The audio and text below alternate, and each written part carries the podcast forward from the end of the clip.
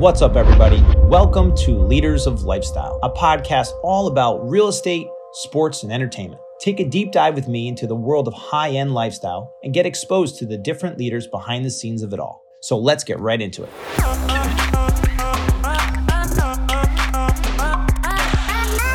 Welcome, everybody. This is Michael Farrar with Leaders of Lifestyle podcast.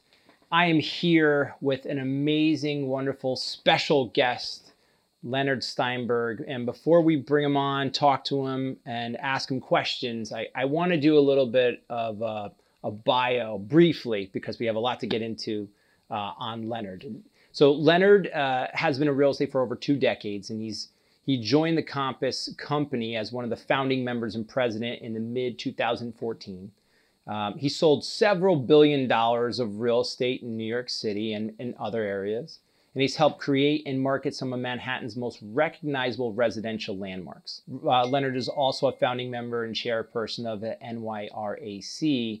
And he is our dubbed Chief Evangelist, right, for Compass. And we're going to get into that. So, Leonard, thank you so much for being on with us. Thank you for having me. So, I have people on that I'm absolutely fascinated with. And I think anybody in real estate, starting out or a veteran, one of the top in the industry, no matter what, to get to hear from you, watch you, listen to you, your points of view, and to understand you a little bit more, I think is such invaluable ability. So for me, I think that I wanted to break this up today into really 2 parts. One, I have some questions for you, and then I want to get into some of your ideas and philosophies and views on the market today and kind of where we're going, if that's okay with you. Sounds good to me. Leonard, as a member of Compass, I wake up every day and I get to see your emails, and I get to see this unbelievable wealth of knowledge. I think I read it in the morning and then I regurgitate the information to my wife and to my family. Did you know this? Did you do this? And I just, because it's amazing. And what I think is also really amazing about someone like you, you've been in the business for over 2 decades with ultra success in one of the most competitive markets in the world, New York City. And I think what amazes me about you is that you have such a pulse on what's going on in the market and a kind of almost unbelievable feeling of how buyers and sellers are working, how business is moving, and trends.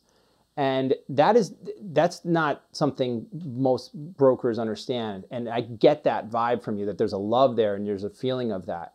So have you always kind of been that way with real estate or anything, where you just kind of are so good at picking up on this stuff?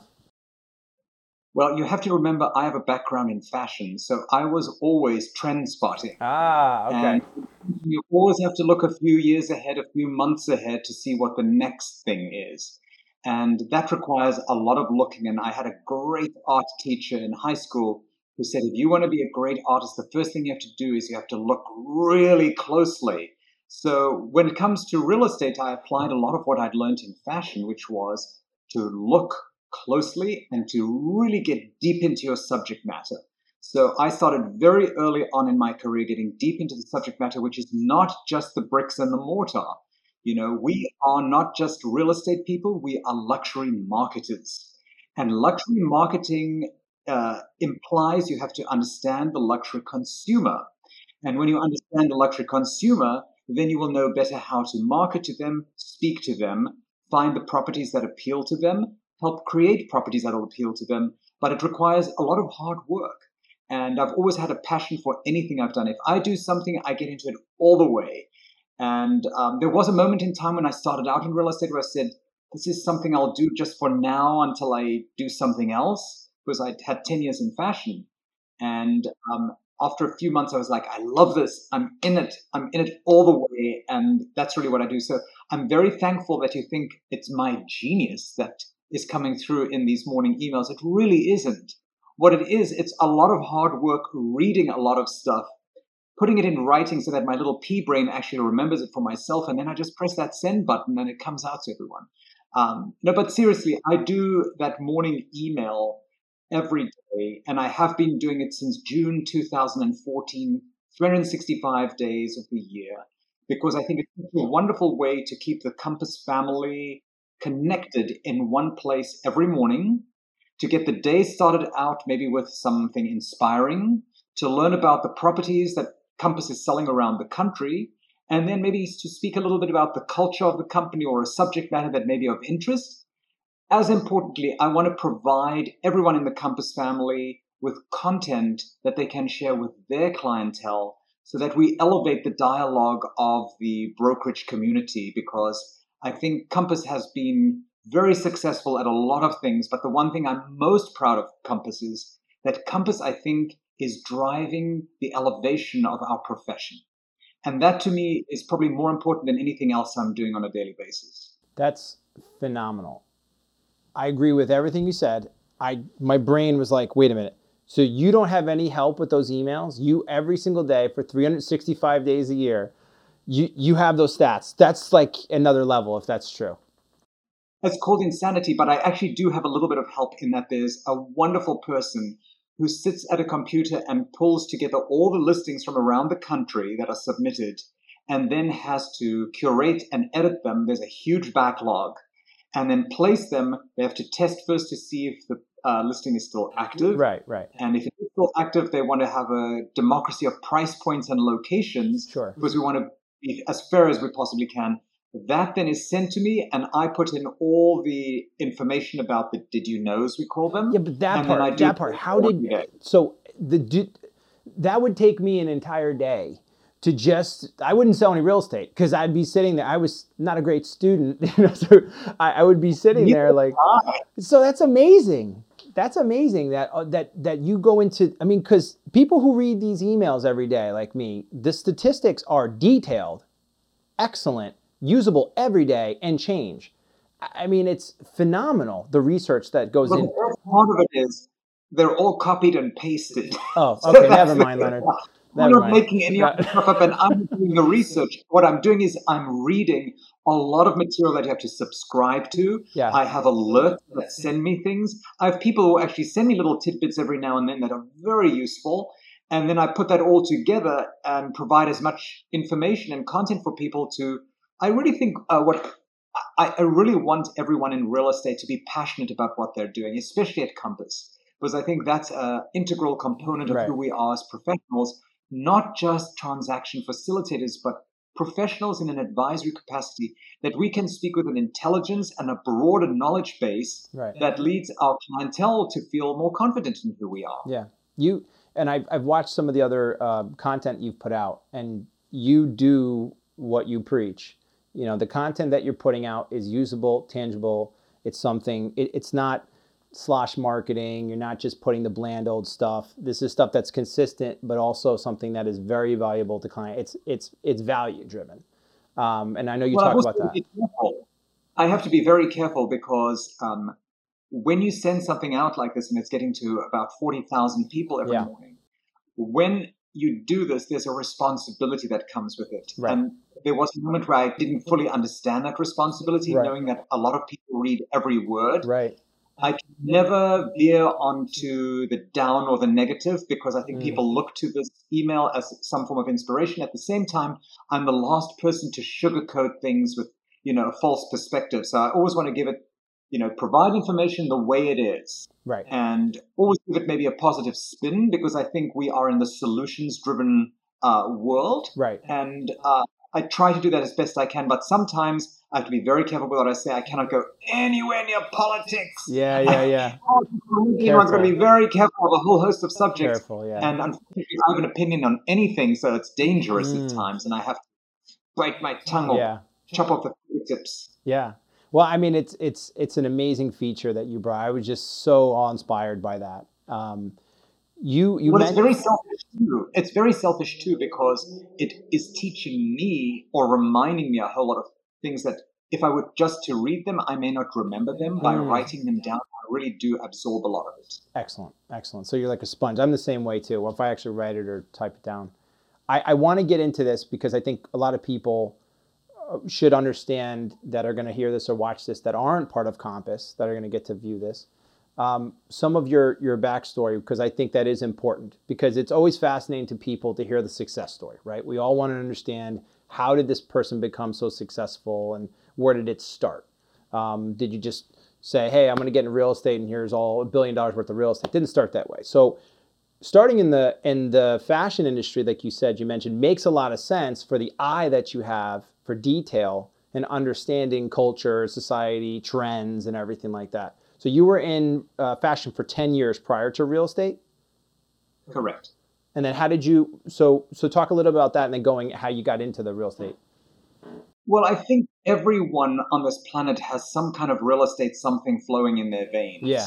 And I had the real estate bug very early on as a kid. I'd wanted to become an architect when I was as young as maybe 9, 8 years old. Yeah. And I almost did my first deal at the age of 8, where I drew up a for sale sign, planted on the side of my parents' home, and our next door neighbor, Mrs. Babalatakis, came running across the street with her checkbook and said, "How much?" And my parents were like, "What are you talking about?"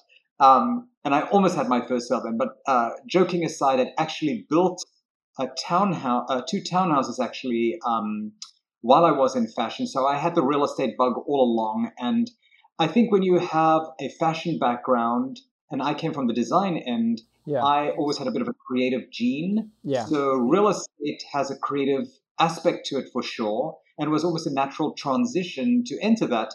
The creation of property and looking at visuals and aesthetics was always very meaningful to me.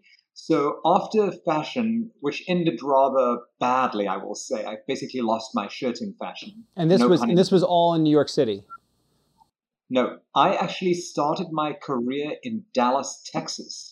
And I worked for a company that was based out of Dallas and New York, called Costa. Okay. And we then took over the Christian Dior Dresses America license. So I designed the Christian Dior collection with Gianfranco Ferré leading the charge at the time, wow, which was amazing. And while all of that was happening, I also started my own company with a partner and worked, up until 6 o'clock at one place and then went from 7 o'clock till midnight at the other place, doing a fashion label, which at the time I got my green card, I was able to transition full-time into, and that I did for several years. Built a successful fashion brand, but fashion is very seasonal. Yeah. You can have an extraordinary season and the next season can be toast. So the highlight of my career was driving past Bergdorf Goodman, and I saw all the windows on 5th Avenue and 57th Street with my collection in it, which was called Julian Leonard. And no one makes those clothes anymore because it's for the kind of middle rich. They've been outlawed. Well, you said middle rich? The middle rich. I catered to the middle rich. Okay. But I actually had very rich clients as well who liked the middle rich pricing. All right. But, and I always, by the way, had learned, even at Victor Costa, how to create fashion that looked the part but didn't cost a fortune. So I've always had a very good business sense about creativity, which I think is valuable in real estate. Oh, for sure. And then afterwards, I had a midlife crisis at the age of 30. Okay. And tried to pursue a music career, which was a big failure. And then I said, I was terrible. I mean, anyone who listened to my music would turn it off. What instrument? But, I played piano. Actually, my music wasn't that bad. It was just a bit sleepy and I wasn't nearly talented enough. But I failed fast, and I tried real estate. A friend of a friend was in the real estate business and said, "Come give it a try." And within the first few months, I'd had a few deals already going, and I was like, I'm liking this. This is fun. Were you in Dallas still? No, this was in New York. I'd moved to New York already, and my fashion company was based out of New York, Los Angeles, and Dallas. New York, Los Angeles, Dallas, and Atlanta. So I was traveling between all 4 markets all year round, and I had become much more familiarized with New York, where I'd always been at least 5 to 6 times a year for an extended period of time. So you were in Dallas. And then you went to New York City. You were still doing the fashion when you were in the city? Yes. I moved to New York to expand our fashion label, and then ended the collection, and then went into music, and then fashion, into real estate. Gotcha. But I didn't know New York City well at all. Okay. I came to New York to work in the fashion industry, went to a few restaurants, and then went to sleep or went home. So I wasn't entrenched in New York society. Yeah. I wasn't entrenched in... All the streets were Greek to me, by the way, so I had to learn everything from scratch. And I did. I really, just like anything, I'm a little obsessive-compulsive. So the minute I started, I said, I'm going to do this. I'll go all the way. And I studied all the streets and all the buildings, and I really did my homework. And the career started to expand. And I think by the time I reached my fourth year, that's when I said, okay, this could be a profession. This is not just a job or income. This is a profession. So in the beginning, whenever we, you know, we're kind of talking about the beginning of your real estate career here, when we find out a lot of agents start off, they kind of all have that aha moment when they're like, okay, this is really fun. This is really exciting. I see everybody making all this money, but how do they do it? And you're searching for the secrets. And then that's when people start to go into their niches. Some people are like, well, I'm the networker. I'm where everybody else is. With some people, I'm the cold caller. With some people, I'm the open house person. Did you have that thing in the beginning where your first couple deals, was it sphere of influence? What was it, the thing that you kind of got you started, like in how that worked?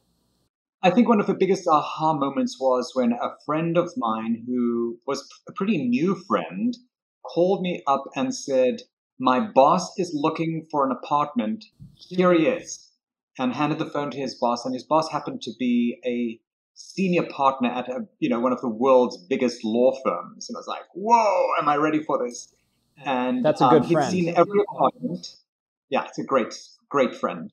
And we, fortunately, in my office, one agent was bringing an apartment onto the market on Fifth Avenue, and it looked over the way to a beautiful church.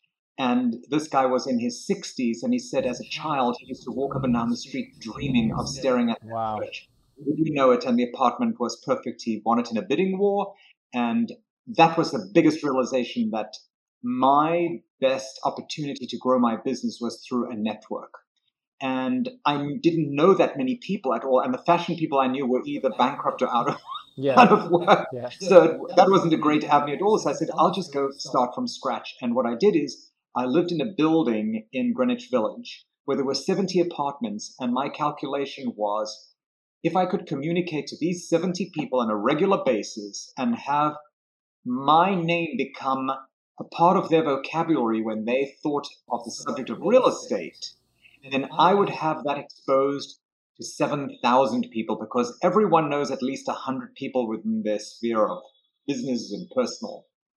And I started doing a quarterly report for my building. Then I did a monthly report for the building, specific to the building. And I didn't ask for anything. I just said, this is what's happening in the building. This is what's happening in the neighborhood. And it was very new at the time. And it grew from there. It literally grew from there. So I think if you think about that, and you also think about what you're doing, the time that you spent to put the effort in just to do that extra mile without asking anything from anybody, you've made yourself the authority, and you kind of created a brand for yourself within that network, which is that this is what I do. I'm the authority in that area. And you spent the time to actually put that out there, which that's exactly. I also think marketing, you have to stand out. I don't think you need a gimmick necessarily, but you have to stand out. And my big advantage was I have this fake British accent, which is South African, and it does resonate. People remember it. People tend to listen a bit closer to what I say, maybe because they don't understand my pronunciation.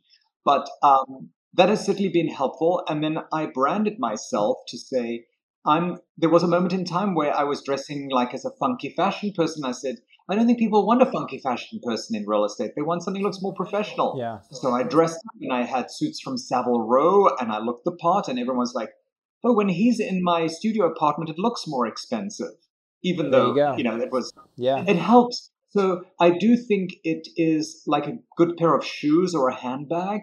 When you put that with a Gap outfit, it elevates everything. And I felt that was something I could do with real estate. So my years in fashion served me well in that I could apply some fashion sense to my personal brand. And then, of course, in fashion, you're in aesthetics and marketing as well, which I could apply to all my marketing. Yeah. And the one thing I'm very good at is consistency and repetition. And I always change things up. So I was one of the first agents in New York to do a monthly report to a building. No one was doing that. Right. Then I did a monthly report to a much bigger sphere. I expanded that report and I called it Luxury Letter. And it has been going out for 18 years now, right. Every single month for 18 years. Wow. And that goes out consistently. And then I converted that into a website. So you can not only get it via a link, but you can also go through an archive and see every single edition. And boy, the first ones are hideous. we printed them on a Xerox machine. Wow. So it's, you know, now it goes to a printer and everything's, you know, much more advanced.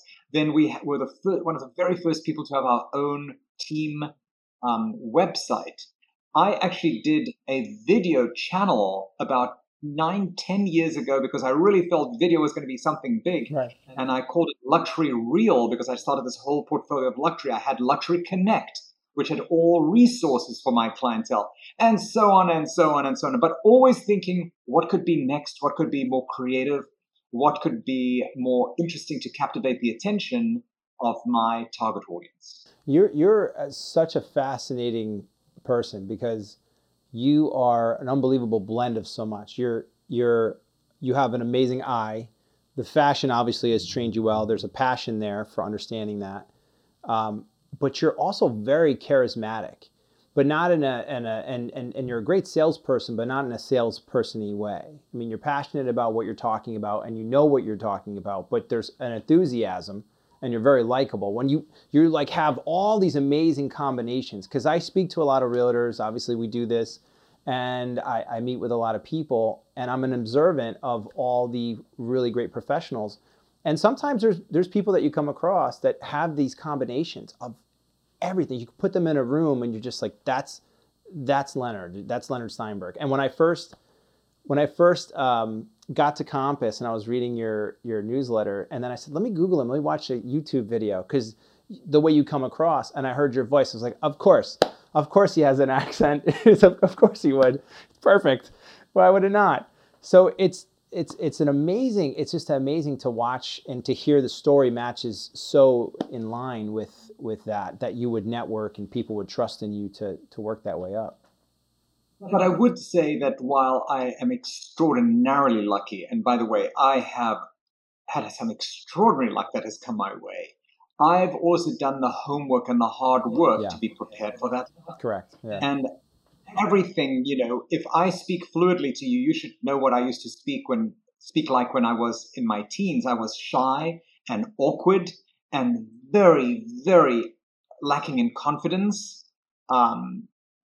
I was a very different person. So a lot of what I've done to get to where I am today has been a lot of work. And I have to say there is something nice. There's only one nice thing about aging, I think. You do become a little smarter. You do become a little bit more confident. And experience does have value. It does have value in all sorts of things. Speaking to you is from experience. A lot of people, when they speak on these things, if they've done it the first time, it's awkward and uncomfortable. Right. I feel like you're in the room with me. So, you know. Yeah. But I also think the most important is you have to be authentic and true to yourself. You cannot be pretending to be someone else or something else because that takes too much effort and it reads that way. Right, exactly. Exactly. Well, this is the Leaders of Lifestyle podcast, and the whole idea was to talk to the best of the best about the leaders of sports, entertainment, and real estate, luxury real estate. When you went and started to grow into your career, and now you were thrust into the high levels of high-end real estate, luxury real estate in New York City, was there another level or something that you said, well, I got to start educating myself or get better at these things? Or was there a learning curve for you, or just nope, or just that's just another price point? Was there anything like that as you started to grow? There was a lunar skyrocket learning experience. I actually came home to my building one day, and someone in my building who had gotten my annoying letter every month said, hey, you have to meet my dad. And his dad was parked in a limo, parked alongside the building, and I stepped into the limo and he said, what is the best apartment downtown? And I said, well, how much do you want to spend? And he said, I don't care about the price. What is the best? And I was like, I don't know, but I didn't say that. I said, you know what? I have to take a call in 2 minutes time. I have to go upstairs and take this call. Can I call you back at 6:00 and we'll go over all the things that I think you need to see?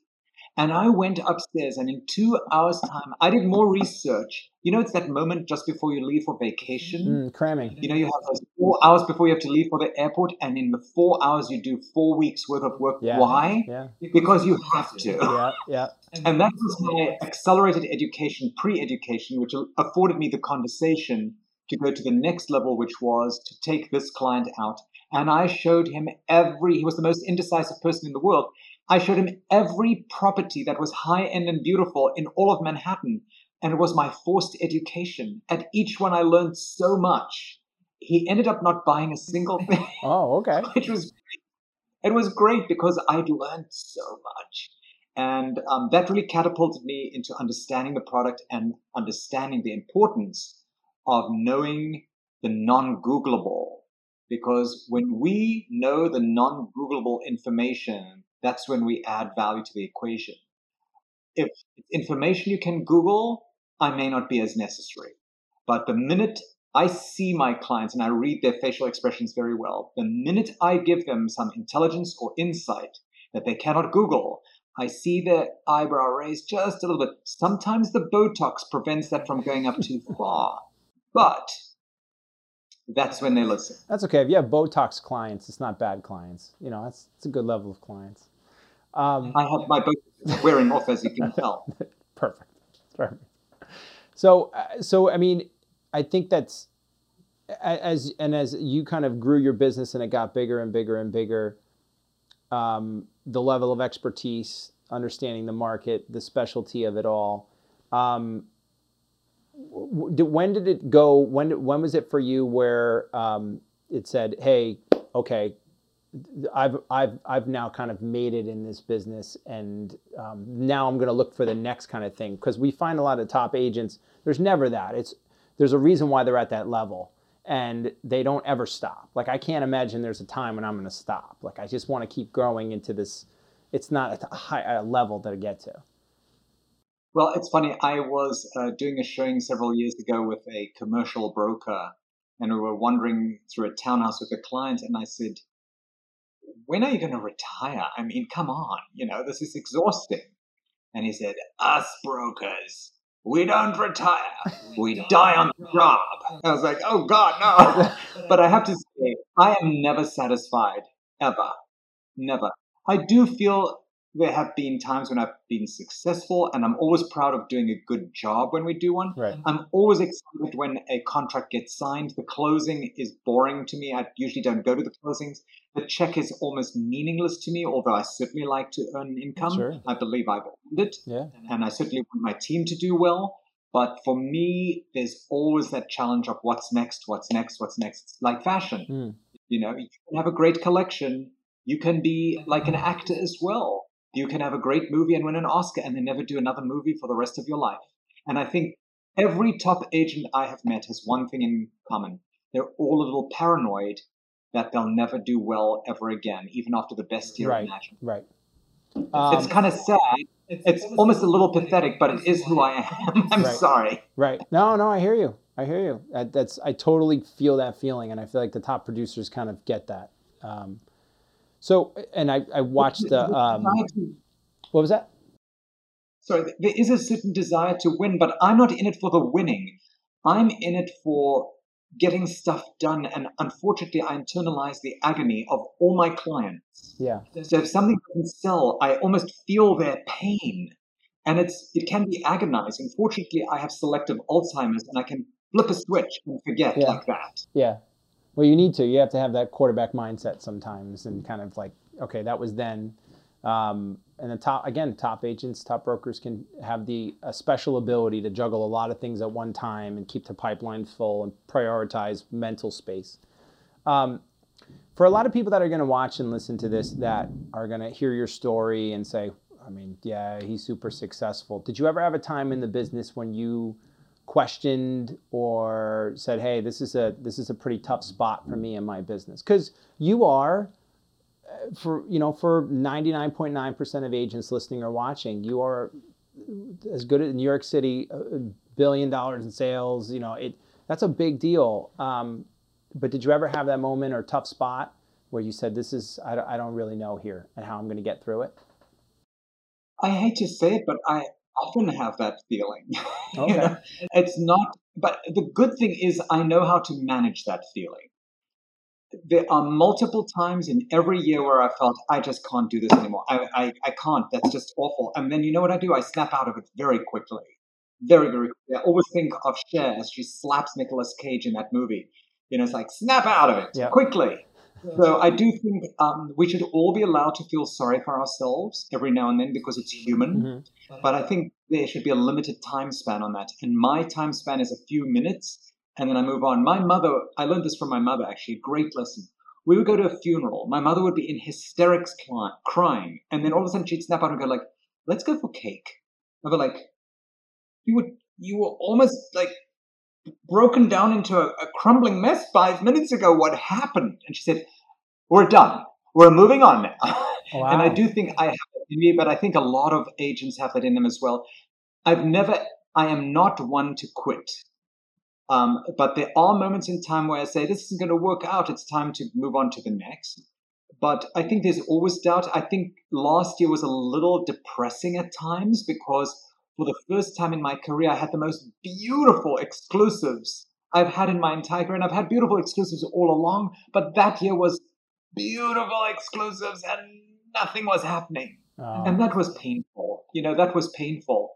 And then just like every other market that's been very good or any market that's been very bad, none of them last forever. Right. And I remind myself of that and you just move on. Yeah. And I think that the part of it that some people will understand, maybe some people won't get, is that when you love what you do, you can be disappointed and you could be down. But I sometimes find myself that I love this. This is still I still love this. And yeah, there's disappointments, but I would still be here as opposed to anything else. There's a reason I'm here. There's a reason I'm doing this. And, I remind myself that it's just on with the next one. You get down, but you love what you do. I think we should also all allow ourselves to hate what we love, what we do. Yes, that's good. There are moments coming and just like, I hate this business. Right. And then go like, no, I don't. Yeah. You move on and you go to the next thing. And I think, look, I'm always inspired by people who have that extraordinarily consistent, positive outlook. I don't. There are times when I get down, but I snap out of it very quickly, very, very quickly. Well, that's part of being some of the best, because you have clients that need to, count on you, and you need to be a professional and stay into it. So when you have this many clients and that many listings and that much going on, there's always, you got to stay in the game. I want to transition a little bit now into where we are and going forward. 2020 was insane. You just talked about it a little bit. Great segue. You have all these beautiful exclusives, an amazing opportunity. And then 2020 hits, New York City shuts down. What's going on? A lot of us didn't know if we'd ever sell real estate again. Nobody knew. What was that like for you in 2020 in New York City selling real estate? And where have you kind of seen it go from here? Well, it was unprecedented. And that's always a little difficult to navigate. And yet I did have some measure of precedence in that I'd gone through 9/11. 9/11 was not too dissimilar, except it lasted for 3 months. This lasted for 9 to 10 months. Worse than that, our market in Manhattan was in decline starting around 2016, 2017 already. I was reading that. Yeah, it was kind of like a little bit of this depressant, this slow but gradual decline that didn't feel very good for quite some time. Right. And then COVID hits and 2020, it basically shuts down. Right. And then, we had the looting and the rioting, and then we had this really bad mayor, and then we had the whole political turmoil. And it was just one distraction after the other. After that was like death by 1,000 cuts. But I'm an eternal optimist, so I was 100% optimistic that a world-class city like New York ultimately comes back. And patience is a virtue. Yeah. So I focused on a lot of other things. I had a very healthy income last year doing all sorts of things around real estate that weren't traditional. And I actually enjoyed 2020 and made the best of it. Was it a wonderful year? No, because I think it was, I put a cheery face on for everyone because I really had to every morning. I felt a responsibility to give people some measure of hope every day. Right. So that was challenging at times because sometimes I felt like, this is really a bit much. Yeah. And then you snap out of it. Again, the same snap out of it mentality. Yeah, you got to keep going. I think that gets you through a year. And then after, every party has a beginning, a middle, and an end. And the end can be very depressing. And then the lights are dark. And then sooner or later, a new party starts again. And it's the same thing with all cycles. Everything is cyclical. They go up and down, up and down. It's the extremes like 2020 that, of course, make it a bit more difficult to navigate. So 2008, 9/11, 2008, 2020, when you look at all of those, would you say the most difficult real estate market time? I mean, for me, 2008 was the most difficult one because I had a triple whammy. You know, bad things happen in threes. So in 2008, I got divorced, my mother died, and the market crashed. It was like 2008 wins. Oh, yeah, that's and you know what I did? I got on a plane, I went to Italy, and I went on vacation. I said, that's the time you go on vacation and you just do the other things you never have time for. Because that's what your mom would have said to do. Totally. Everything was cured with a cappuccino and a slice of cake. But I went to Italy and had a wonderful time. And, you know, the most important thing I have learned is that there's never a time in real estate where you can't be really busy. Yeah. It just depends what that busy produces. Usually, ultimately, it produces extraordinary results because you're doing things. But sometimes it produces income and sometimes it doesn't. And that's how it goes. Right. But there's always a ton of work to be done. Absolutely. There's never a day that goes by that I don't have a long checklist of work that needs to be done. Right. So everybody was saying, and I'm in Connecticut, so I'm a Connecticut market person. And they used to say when New York gets sick, Connecticut sneezes or whatever, they're all compared.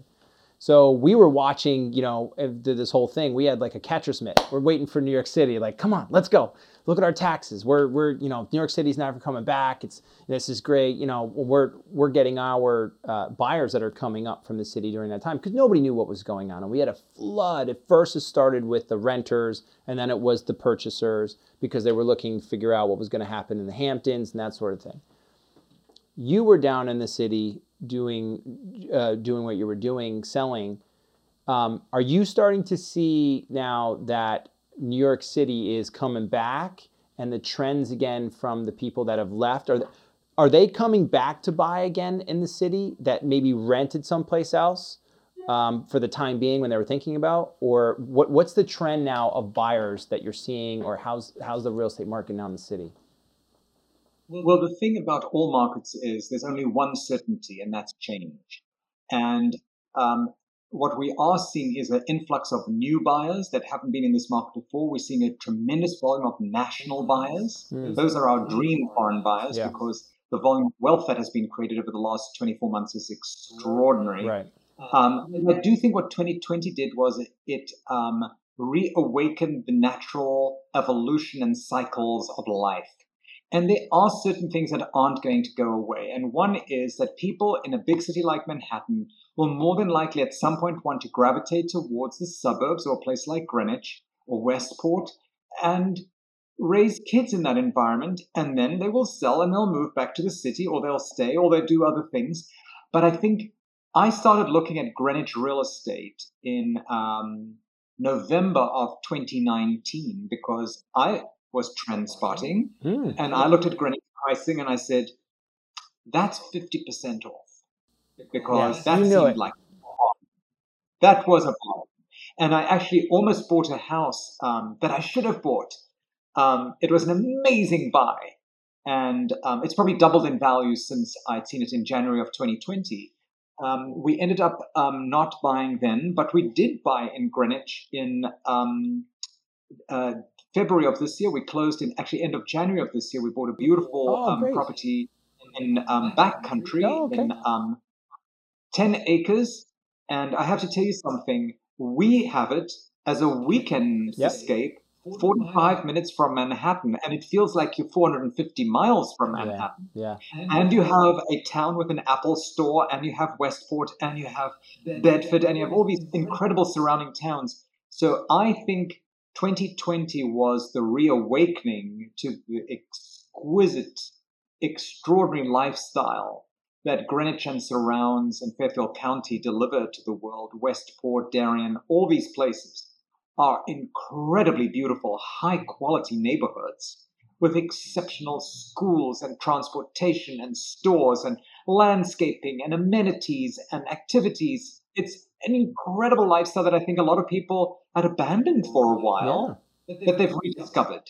So I think in that regard, you're very insulated in these areas. And then at the same time, I would say the world is looking at Manhattan and saying, wow, that's back, number one. Number two, we have a more than likely a very centrist mayor who looks sensible and very capable of handling unions. New York State has been rescued from a federal stimulus, and we have, you know, crime is being addressed now, but crime has never really been as big an issue in the prime living areas, although there's still a lot of work to be done there. But the more people that are on the streets, the less the crime. So I do think 2020 reawakened that cycle of the moves, but I don't think anyone's abandoning Fairfield County, not at all. In fact, I know a lot of people who have discovered it as a second home environment, which in the past they hadn't thought of it that way. Yeah. And I think a lot of people are saying, that's a great lifestyle, and I can be in Manhattan for 3 days of the week or 2 days of the week or 4 days of the week and divide the time between. Or you can work in White Plains or in downtown Greenwich or in Stamford. I think what happened was the 2020 was the great unlocking. And it really unlocked markets tremendously. 2021 is the rebirth of New York, definitely Manhattan. I remember when I was doing a lot in Greenwich, still do a lot in Greenwich, but when Greenwich was 88, 90 months of inventory, we were log jammed, and I would be selling properties in backcountry, and people would say, well, nobody wants to be back there because nobody wants to be in the Bruce Wayne's manor all by himself and that kind of thing. It's amazing that, like you're saying, it was a thing, a cultural shift, a mindset. And then people did awaken to see how much value was in Greenwich and in Westport. I had the mayor of Greenwich on, and we talked about all his plans that he had for Greenwich going forward and everything. And it's been really amazing to watch what we knew all along, the buyers come into the Fairfield County market from out of state that are finding out what we saw, which was how much value was there. Well, I actually had started doing a search about what is the ultimate place to settle, because I'm also thinking 15 years from now, where do I want to slow down a little bit? And we had looked at towns and cities around the country and around the globe. And I have to tell you something, Greenwich was at the top of the list by December of 2019, because we looked at it and said, close proximity to a big city, because I do like a big city, but maybe not full-time at some point. But a town that has a viable town as opposed to just tchotchkes and, souvenirs. Right. Restaurants, culture, beach, consistency, quality, safety, quality real estate, beauty, places to go walking. I mean, there's just so many things. Airports. It's like the checklist that Fairfield County delivers, and Westchester is phenomenal. Right. It's phenomenal. Right. And I have to say, when I walked down that main street of Greenwich, I did it just this last week, and I was like, where else is this in the world? Right.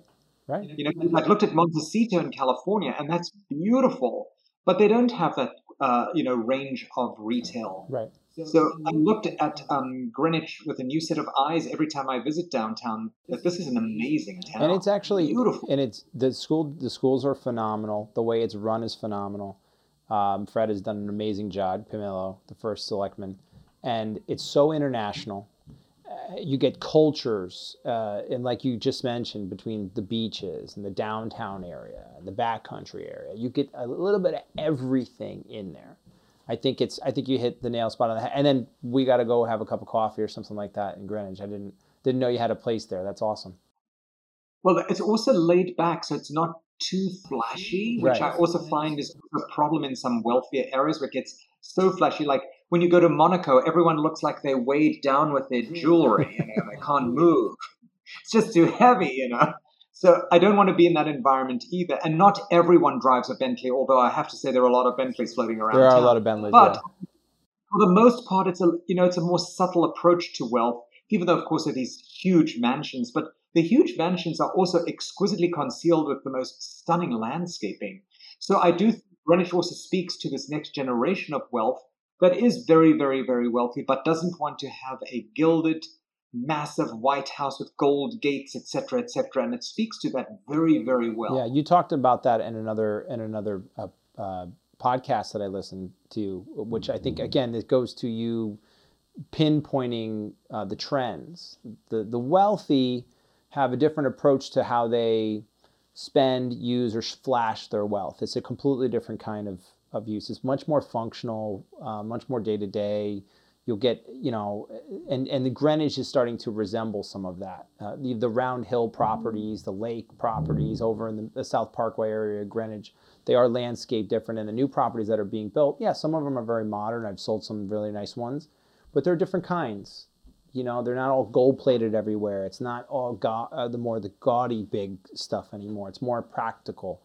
And let me tell you, Greenwich during the Christmas holiday time on Greenwich Avenue there is beautiful. Oh, that's a very special place when we drive up in there for photo shoots. We've done some photo shoots in the wintertime where you have snow swirls, and even the photography during the time is just beautiful with all the lights and everything like that. I really think it offers a phenomenal lifestyle, just as Manhattan does. I think they both are just different. Yeah. I call it blondes and brunettes. Yeah. Wonderful people. Yeah, absolutely. So big question. I will say, though, that I'm very spoiled because I get to enjoy both. Well, so I'm exceedingly spoiled, and I recognize it, and it's definitely something to work hard for. That is a reward to me to have both. Well, if you get to travel and you have a place in Greenwich and you have a place in the city, and you worked hard for it, but it is a wonderful, wonderful lifestyle. Wonderful. I ain't 19. Everyone says, "Oh, Leonard, you're so successful. You're so lucky." I was like, "No, luck was part of it for sure, but boy, there's a lot of hard work that goes into getting to this place." And I think a little bit of patience goes a long way. I'm in my 50s. I'm not in my 30s. Two different worlds. Yeah, put in the time and the work. It didn't just come overnight. Absolutely. So one of the things that I definitely, go ahead. Sorry. No, money is not terribly, terribly new for me.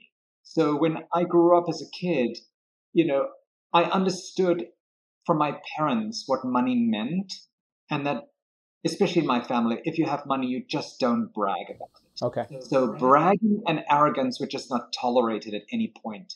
And I think once you have that instilled in you, then you can deal with, there was a moment in time I took a calculator to the grocery shop and calculated how many meals I could get out of, a can of tuna. But it was funny. It wasn't traumatizing. I found it funny. Wow. Yeah, that's very, very good point. That's a very, very good point. When you understand money at a young age, you have a different view of it as you grow older. It's a lot of it is how you brought it up. When you're in your first job trying to get a green card and getting paid $300 a week, you are forced to figure it out. But it's a great boot camp. Absolutely. I would be remiss not to kind of talk about this as we kind of wrap up here. Everybody wants to know where this is going. We had one of the hottest markets in the history of the United States. We're in it. I personally think we're kind of plateauing a little bit here on the market. Where we go, I don't know. I'd love to know your opinion on something like that. And that's a very general question because there's a lot of components. Real estate is a very localized thing. Where do you see, let's just say, like the Greenwich, New York City, where do you see real estate in the Northeast in the future? I do think the Northeast is going to continue to perform exceedingly well. Number one, because of its proximity to Europe. Number two, because of its desirability as it relates to commerce, culture, cuisine, landscape, climate. There's a lot to love about the Northeast and Greenwich and New York City. And I do think, people go where the jobs are. And these days, the jobs go to where people have the best educations, and the education that you can achieve in our area is pretty exceptional. I think if there was one thing I heard consistently from even the most skeptical people who were saying, I have my one foot out of this city or this state, they said, but that education quality keeps me back in. So I think a really solid education breeds intelligence. I think intelligence is always drawn to culture, et cetera, et cetera, et cetera. Then the other thing we have to remember is we've been underbuilding intensely. And there's huge disparity in wealth that has to be addressed at some point. It's unsustainable. we are going to create ourselves a really horrible monster if we let it keep getting worse. It may not get better, but we cannot let it get worse, because when you have the vast majority of people scraping by and you have this small group of people, you know, partying at Studio 54, someone's going to come down and burn down that Studio 54. That's true. Yeah. Or it'll implode. Yeah, right. So I think the markets right now are definitely at the tail end of the mad rush. Mm. So imagine this is Black Friday after Thanksgiving. Yeah. And the midnight sale happened in 2020, and people were scrambling and fighting for those televisions at Walmart. And now we've headed into the pre-Christmas shopping, where people are going to come in and out and buy, and things are going to also feel much more confident because there's activity and there's movement. I think when there's no movement and stagnation, that's when people get nervous because they don't know which way it's going to go. Right. I do think we're underbuilt dramatically in many areas, so there's a lot of catch-up that needs to happen there. And I do think as long as our population grows, as long as the economy is good, we will have a very healthy real estate market for many years to come. Do you see? We've had very healthy real estate markets in weak economies too, by the way. Yeah. But the most important thing is revised banking regulation that happened after the 2008-2009 financial crisis has shifted the whole dynamic of the potential for big nightmares, because the people taking on the mortgage risk right now are people who are in a position who can actually manage it. That's right. I did a whole video on that. Yeah. Exactly. So I think right now we have new rules, new circumstances, but you know, everyone says this time it's different. Not necessarily. Certain things have a tendency to repeat themselves, and bubbles have a tendency to inflate and deflate. But a bubble doesn't have to burst. Right. So I think if we're in a bubble right now and it's this big, maybe it deflates a little bit. But this bubble doesn't have to burst unless something really crazy happens. And crazy can happen. Yes. Yeah, but if we can recover this quickly from a global pandemic that killed over 600,000 people, if we can recover this quickly, we should feel very confident about the future.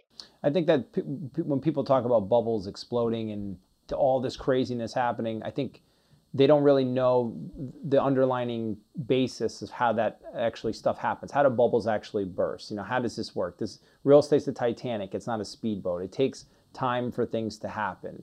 The purchasers that are being made, especially using financing, this is a different financing purchaser than back in 2008. So the economics or the building quality of a bubble here is not the same as it was in the real estate industry. And I think you put it perfectly. Let's hope real estate isn't the Titanic, though, because that didn't end very well. Oh, right. I should just say it's a big ship. Right. Not the Titanic. I don't know why I said Titanic, because I think my kids are now 4 and 6 and obsessed with like ships and boats. Ah, that's a really good point. I was saying to my wife the other day, I said, how come no other ships ever call themselves the Titanic? And I'm like, oh, right. Obviously, it makes sense. Nobody ever calls themselves Titanic.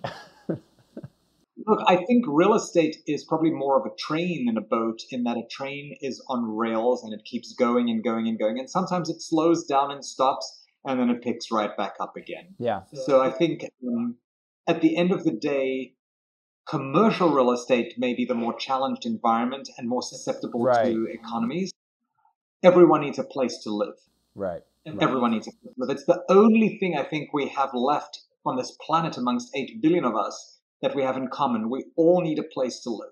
All of us. Food, water, shelter. I always said if you could be in the business of either the food, water, shelter businesses. You know, people always need a place. Absolutely.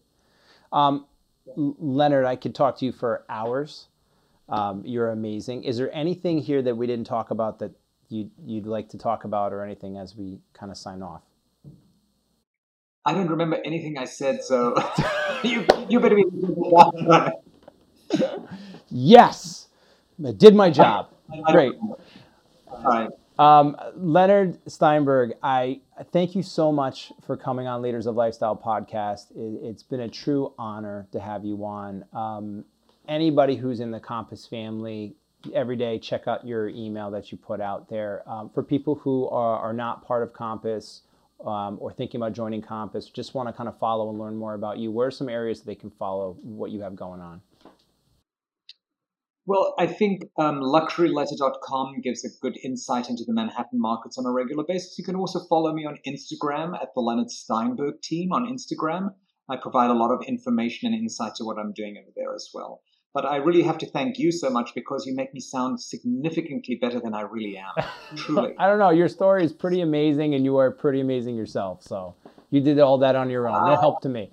I don't see that at all. I'm actually looking at these calls where you have to see yourself is truly repulsive to me, but it is what it is. And I'm really thankful that you included me, and I'm very flattered that you did. Thank you. Like I said, honor to have you on, and I hope you come on again soon, and I hope we get to hang out in Greenwich and have a cup of coffee and chat some more.